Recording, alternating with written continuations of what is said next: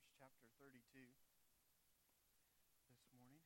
We are closing in on our on the end of this wonderful book. I hope that it's been a blessing for you as much as it has been for me. We have gone a long way with our friends the Israelites. We met with them at Sinai where they received the law, where the Lord came put into written form the relationship that he would have with his people. We watched as he organized them, putting himself at the center of all that they did. We watched as they went through the wilderness and he led them through those difficult things. We watched as he disciplined children who would rebel. We watched as they rejected him at edge of the promised land to go their own way out of fear.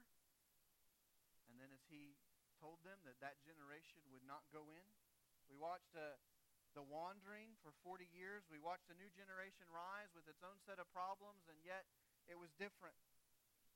That generation was different. They had a heart of repentance. They still made mistakes, and we're going to see one of those mistakes today. But they had a heart of repentance. We have come a long way with this people, and now we're closing in on the end of this book. And, you know, it's interesting. The book of Numbers really is a cliffhanger. You get to the end of the book, and the whole book has been building up towards the promised land. It's been building up towards them going in. It's been go- it's been building up towards God giving them finally and fulfilling the promise that he had given to Abraham so many generations before. And the book of Numbers ends on us revisiting the daughters of uh, Zipporah uh, um, sorry, I mispronounced that, but the daughters of the gentleman that we saw a few chapters ago, and talking about land distribution again. That's how the cha- that's how the book ends. It forces you to read on, forces you to read on through Deuteronomy and through Joshua to see God complete this task. But as we go through this, we come to another chapter here where we come and we look at the people of Israel, specifically two tribes, and it's easy for us to think, what are they doing? What are they doing? It's also easy to read this chapter and think, was that really so bad? But maybe more than any other chapter that we've read, we can identify with this one. We can identify with this one. Because it is a look at God's people when they decide to settle. When they decide to settle for something less. So if you would, let's read God's word together. We're going to read the beginning part of chapter 32 and then the first two verses of 33.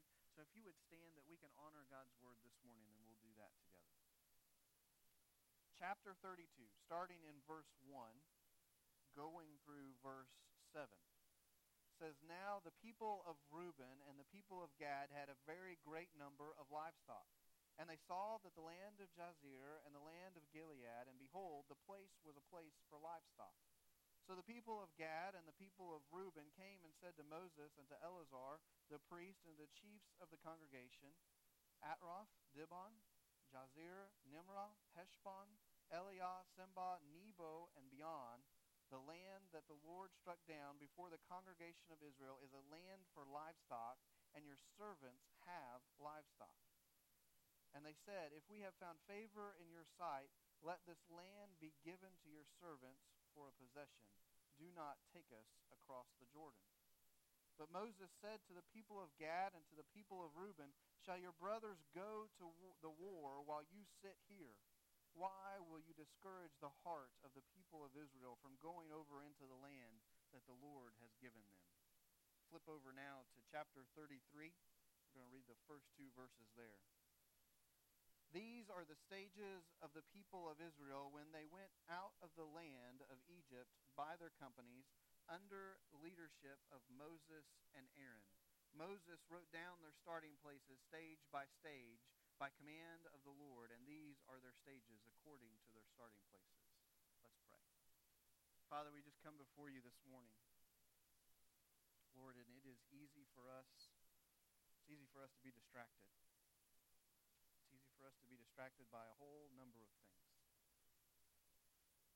It's easy for us to get our priorities out of whack and to allow other things to jump ahead of you. It's easy for us to put you in a box and think that you only have this position and no other.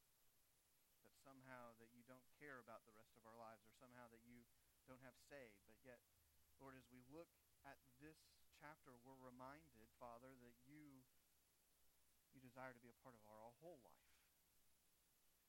And that our whole life is yours. You paid for it with a price more precious than we could ever understand. Father, I ask this morning, Lord, that you would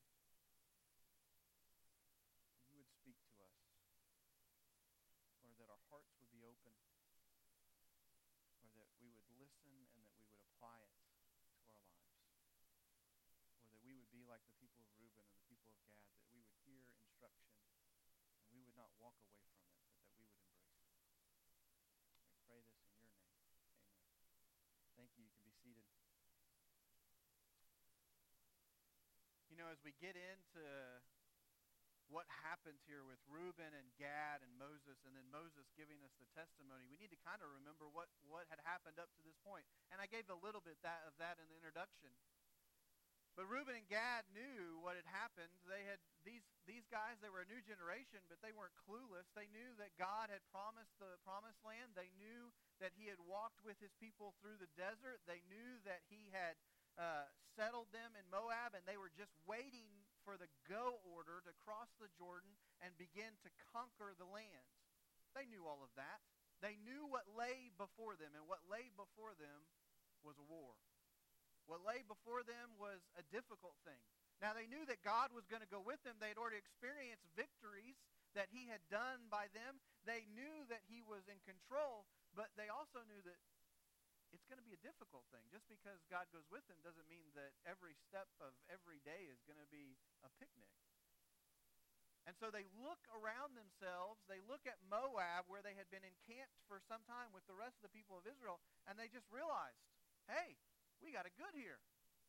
We have it good here. We don't have to fight for anything more, anymore. The battle has already been fought and won. We saw that in the chapter right before. Not only that, but this is good land for us. Like we're livestock guys, and this is good grazing place. This is going to be perfect. And so we see here Gabin, Reuben and Gabin, Reuben and Gad check out. Reuben and Gad check out. They say, We're done. We, we have found our place in the world, and we're done. Go on without us. And it's easy, I think. I think it's easy for us when we read this chapter, especially when we read the beginning. We read the beginning of this chapter and we think to ourselves, well, that just makes sense. Right? Reuben and Gad, that those two tribes, they they were livestock guys. They saw good grazing land and they went for it. That, that just makes sense in our mind. What, what is the harm here? What we're going to see, what we're going to see, though, in the rest of this chapter is that the harm is not in wanting the land. The land is not the problem. The things that we want in life, and we're going to talk about this a little bit later too, but the things that we want in life often are neutral. Money on its own, as it lays there on the ground, is neutral. It's not evil. A car is neutral. It's not evil in of it by itself. Technology is neutral in of a, in and of itself. All of those things, a house, all of all of those things are neutral. Now they can be used for evil or they can be used for good, but in and of themselves they have no ability to break a moral or ethical standard. And that is most of the things that we desire. So the problem is not in the thing, it's not in the item or the place, it is in the heart of the one who desires. It is the motives of the desire. And that is what Moses addresses here. Moses Moses in chapter 6 begins to reveal to Reuben and to Gad and to us as the reader the real reason, the real thing that's going on here, and it's selfishness. It's just pure selfishness. He tells them first that you have not thought of others. You have not thought of the, uh, of the rest of the tribe of Israel. He says there in verse 6, But Moses said to the people of Gad and to the people of Reuben, Shall your brothers go to the war while you sit here? Why will you discourage the heart of the people of Israel from going over into the land that the Lord has given them? He says, Moses is saying, You have not thought of another person while you've made this decision. You know what's ahead. You know it's going to be difficult. And so you have chosen just to remove yourself from that situation so that you don't have to deal with it. Never thinking of who is going in your place. Never thinking of what they did for you. We just saw in this previous chapter. Was it just Reuben and Gad who fought the Midianites? No. Tribe had sent a thousand of their own men for that victory. They had won the day. Not just Reuben and Gad, but Reuben and Gad wanted to take all of the land for themselves. They wanted to be done. They wanted to rest. They knew what was ahead, and they just were decided, had decided that it wasn't for them. Moses says, You have not thought once about how this affects other people. You've not thought about how this will discourage them, he says. When you take away two of the tribes of Israel, can you imagine what that would have done the rest? Especially Reuben. Reuben was one of the four major tribes. He was one of the largest. And so you take him away from Israel, and can you imagine the rest of the, tr- the rest of the nation? They're like, man, we're down. Like this is a big blow. How are we really going to be able to do this? Doubt begins to to stream into their mind a little bit. Like, should we do this? And the next thing you know, then they're going to be thinking, well, Moab, maybe, maybe it's not so bad. Maybe Reuben has the right idea. There is some good spots here. Maybe we should just settle here. This will be fine. We don't have to fight anymore. And now Reuben has led all of his brothers a direction that he probably never even intended to do. That's the thing when we choose to be selfish and we choose to sin. Oftentimes it impacts others way that we never intended it to. Oftentimes it leads others down roads that we never intended them to go down. So they check out, but Moses says, You haven't thought of others. Not only had they not thought of others, they had not thought of God's work. He says there in verse, sorry, in verse 8, he says, Your fathers did this when, they, when I sent them from Kadesh Barnea to see the land. For they went up to the valley of Eshcol, and they saw the land. They discouraged the heart of the people of Israel from going into the land that the Lord had given them and the Lord's anger, anger was kindled on that day. And then skip down to verse 14. And behold, you have risen in your father's place a brood of sinful men to increase still more the fierce anger of the Lord against Israel. For if you turn away from following him, he will again abandon them in the wilderness, and you will destroy all his people. He says, You haven't thought about the will of God here either. And you have become just like your fathers. Moses, when he heard this plan, must have been like, Really? Again? I, I love the heart here of Moses, though. Moses is a Moses is a pastor. Moses is a shepherd.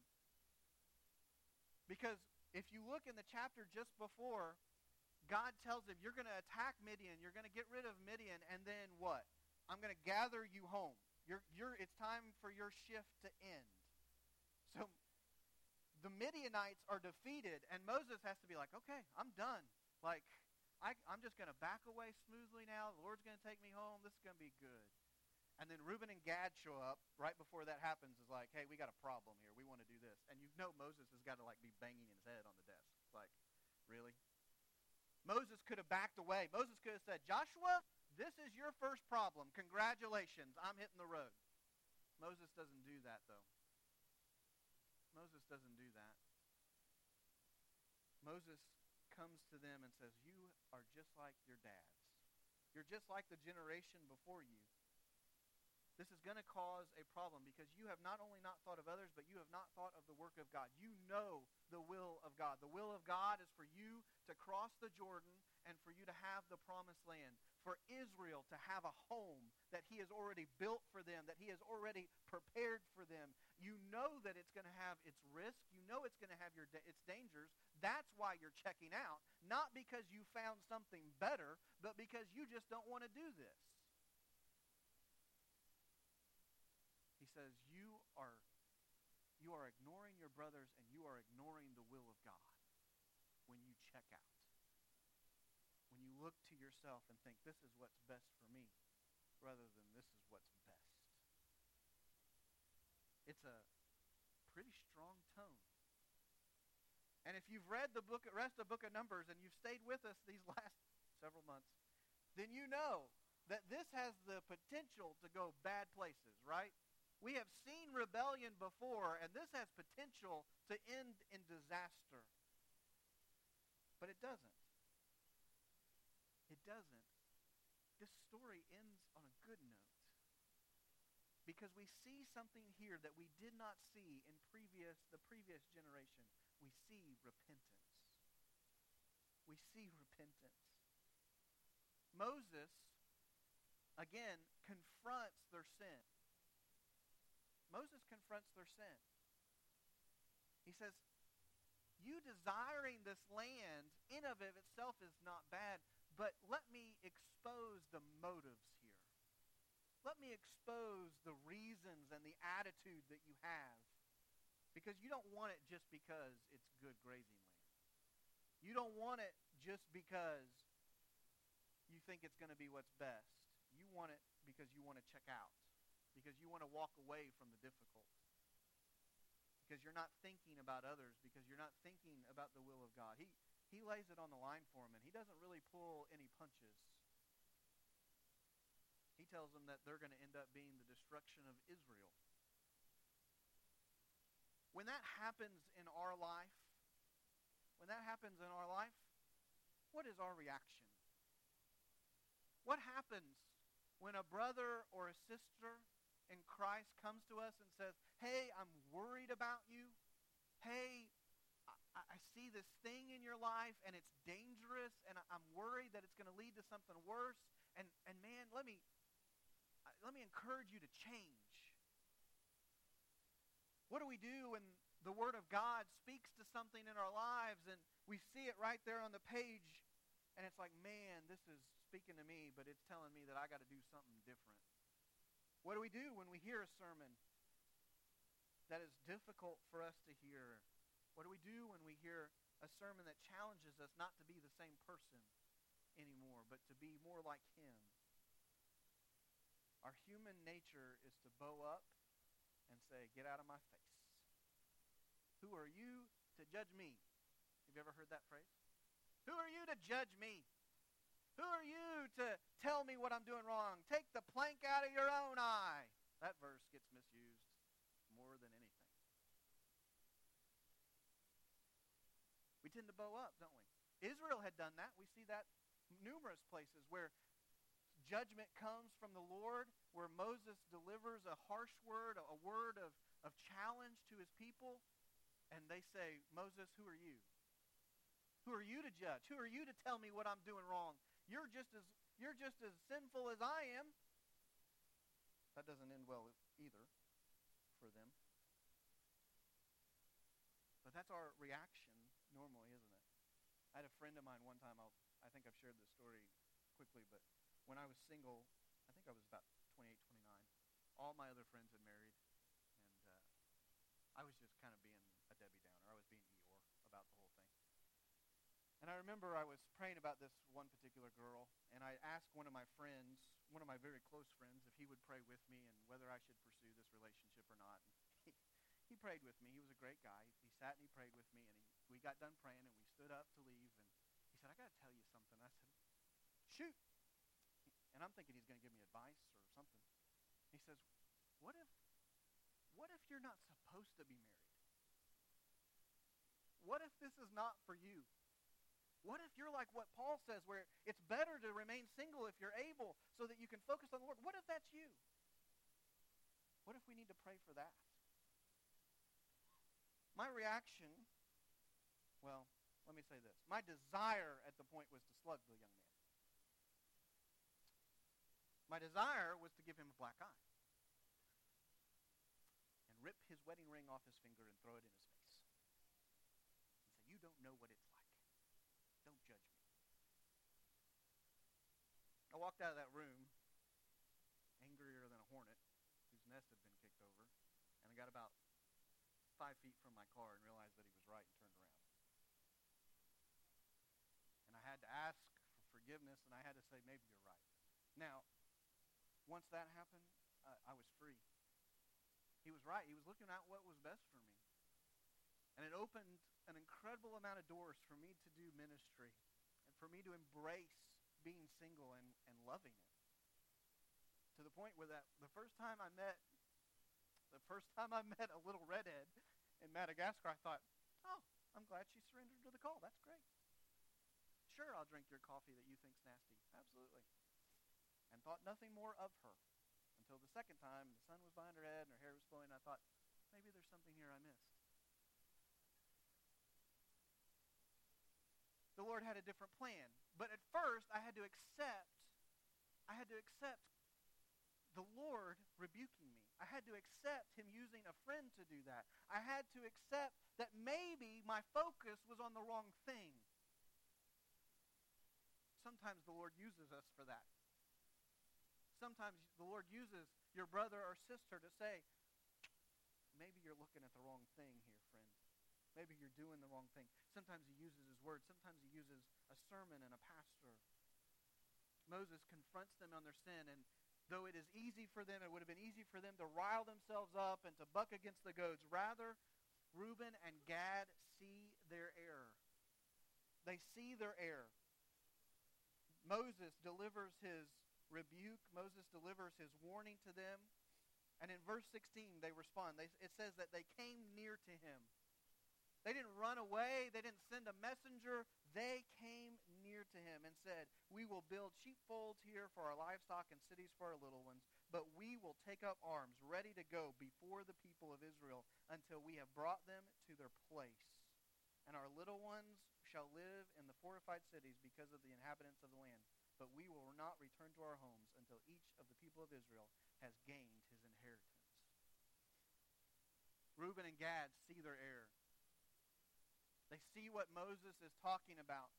And not only do they see what he's talking about, not only do they see in their own hearts that they had selfish desires, not do they not only do they see in their hearts that they had not thought about the rest of Israel, but they change their course. They change they have a change of direction. They say, "We'll go." It's not enough in repentance to recognize you're wrong. You have to do something about it. You have to change direction. In our household, Melissa and I have a saying that's kind of caught on with her extended family as well. But we have a saying that you're sorry, but you're not repentant. It gets said a lot during board games. You're sorry, you're sorry, but you are not repentant. You're sorry that you got caught. You're sorry that you did the wrong thing. You're sorry that you stabbed me in the back in Monopoly but you are not repentant. You're not willing to change. You're not willing to do something different. That's repentance.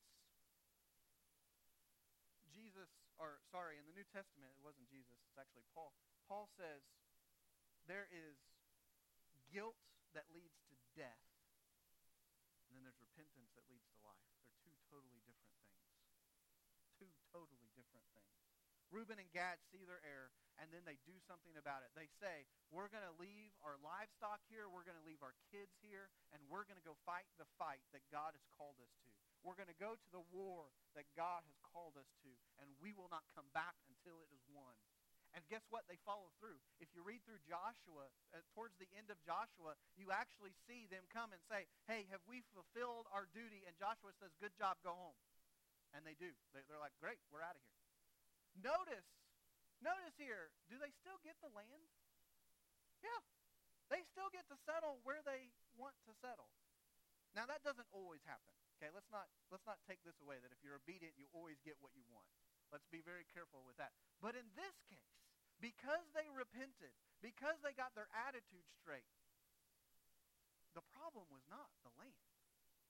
The problem was not where they wanted to build their home.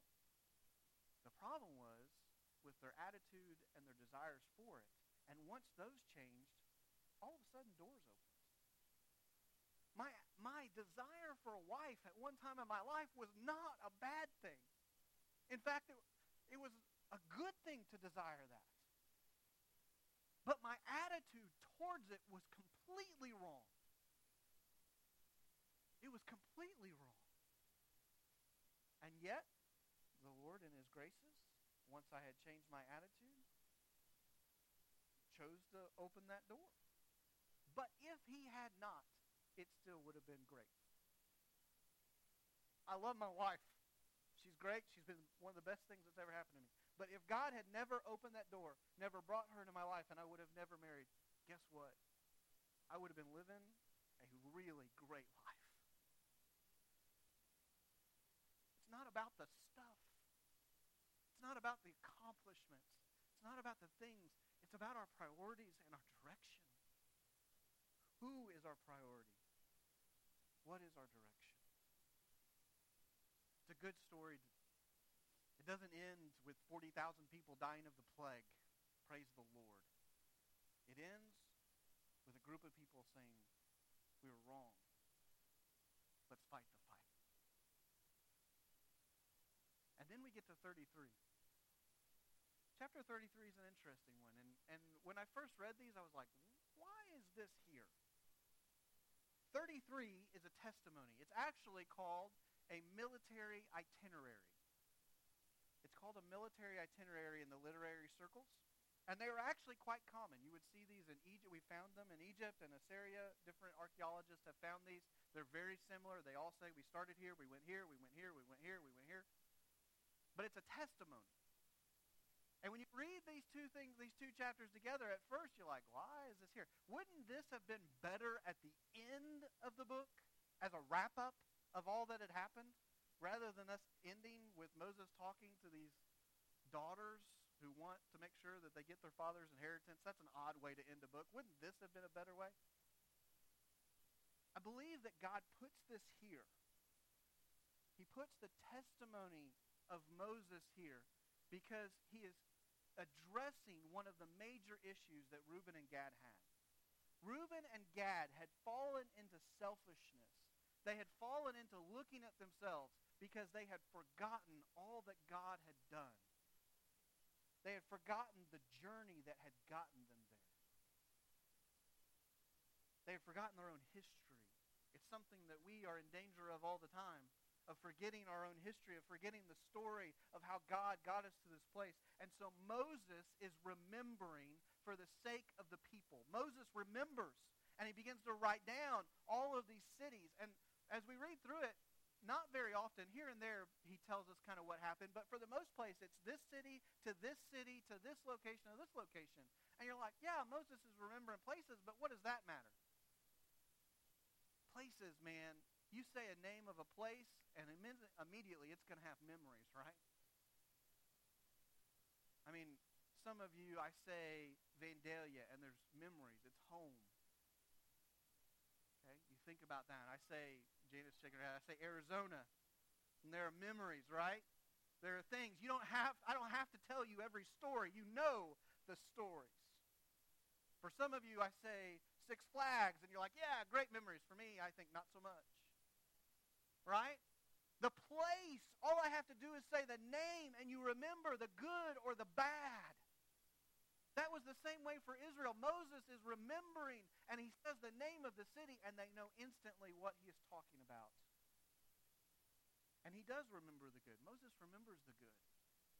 He tells them of different places. He starts with Egypt, and he reminds them that God brought them out of slavery. He says, remember the power of God in deliverance.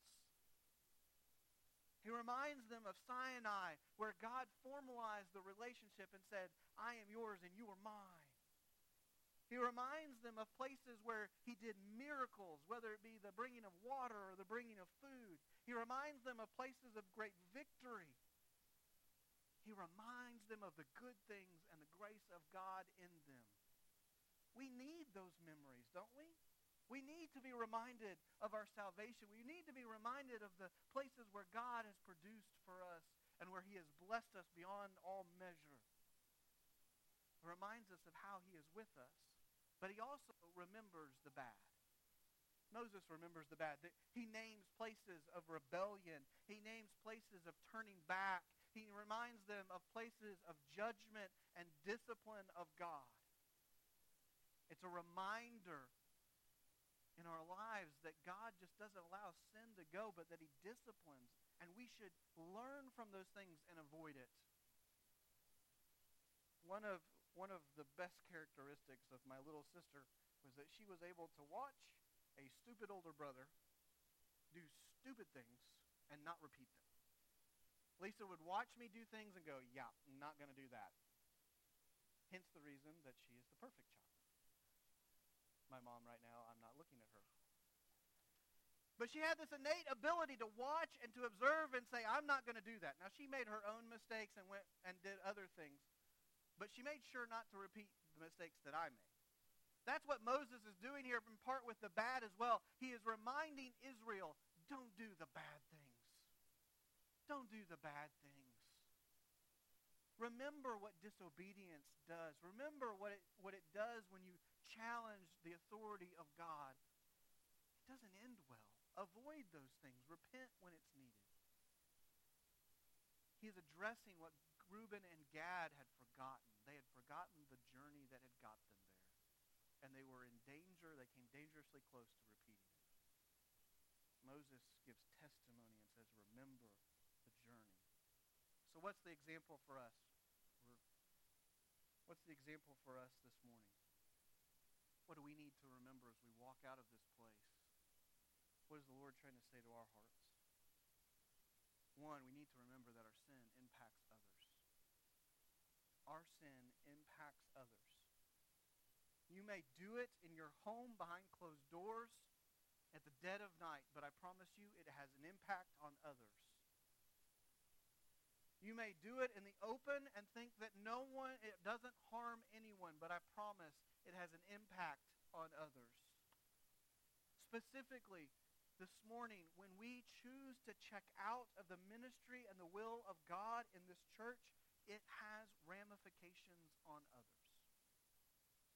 When we choose to say our priorities are this and that, rather than Him, it has ramifications on others.